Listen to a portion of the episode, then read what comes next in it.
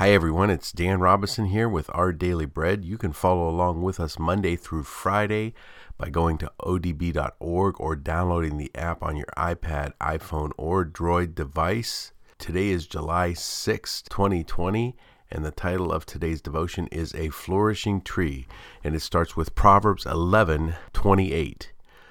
Those who trust in their riches will fall, but the righteous will thrive like a green leaf and they go on to read Proverbs 11 24 through 30. One person gives freely, yet gains even more. Another withholds unduly, but comes to poverty. A generous person will prosper. Whoever refreshes others will be refreshed. People curse the one who hoards grain, but they pray God's blessing on the one who is willing to sell. Whoever seeks good finds favor, but evil comes to one who searches for it. Those who trust in their riches will fall, but the righteous will thrive like a green leaf. Whoever brings ruin on their family will inherit only wind, and the fool will be servant to the wise. The fruit of the righteous is the tree of life, and the one who is wise saves lives. And the devotion for the day is this I've always had a collector's heart. As a kid, I collected stamps, baseball cards, comics. Now, as a parent, I see the same impulse in my kids. Sometimes I wonder do you really need another teddy bear? Of course, it's not about need, it's about the allure of something new, or sometimes the tantalizing draw of something old, something rare. Whatever captivates our imagination, we're tempted to believe that if we only had X, our lives would be better. We'd be happy, content. Except those things never deliver the goods. Why? Because God created us to be filled by Him, not by the things that the world around us often insists will satisfy our longing hearts. The tension is hardly new. Proverbs contrasts two ways of life a life spent pursuing riches versus a life grounded in loving God and giving generously. In the message, Eugene Peterson paraphrases Proverbs 11:28 like this: A life devoted to things is a dead life, a stump.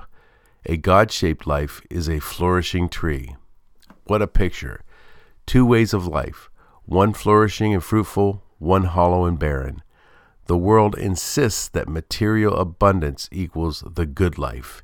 In contrast, God invites us to be rooted in Him, to experience His goodness, and to flourish fruitfully. And as we're shaped by our relationship with Him, God reshapes our hearts and desires transforming us from the inside out. And the questions of the day are this When has an undue focus on material things become a major spiritual struggle for you? And what helps you keep your desire in proper perspective? And they close with this prayer Father, thank you for the good gifts you give. Help me to keep putting my trust in you rather than the stuff of this world. Amen. George Carlin did a routine about how we all had stuff. He used another word, but we'll keep it with stuff. How we always needed more stuff and we wanted stuff that other people had, and we needed to get a bigger place to live to hold all the stuff we had. Even though the comedy of it was good stuff, and even though it was a little crass, it was all too true.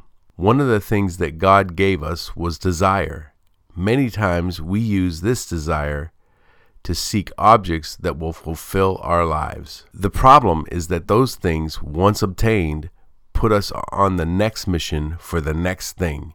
Because the desire God put in our hearts will never be filled by material possessions. The only time we will be totally filled is when we seek God and His righteousness.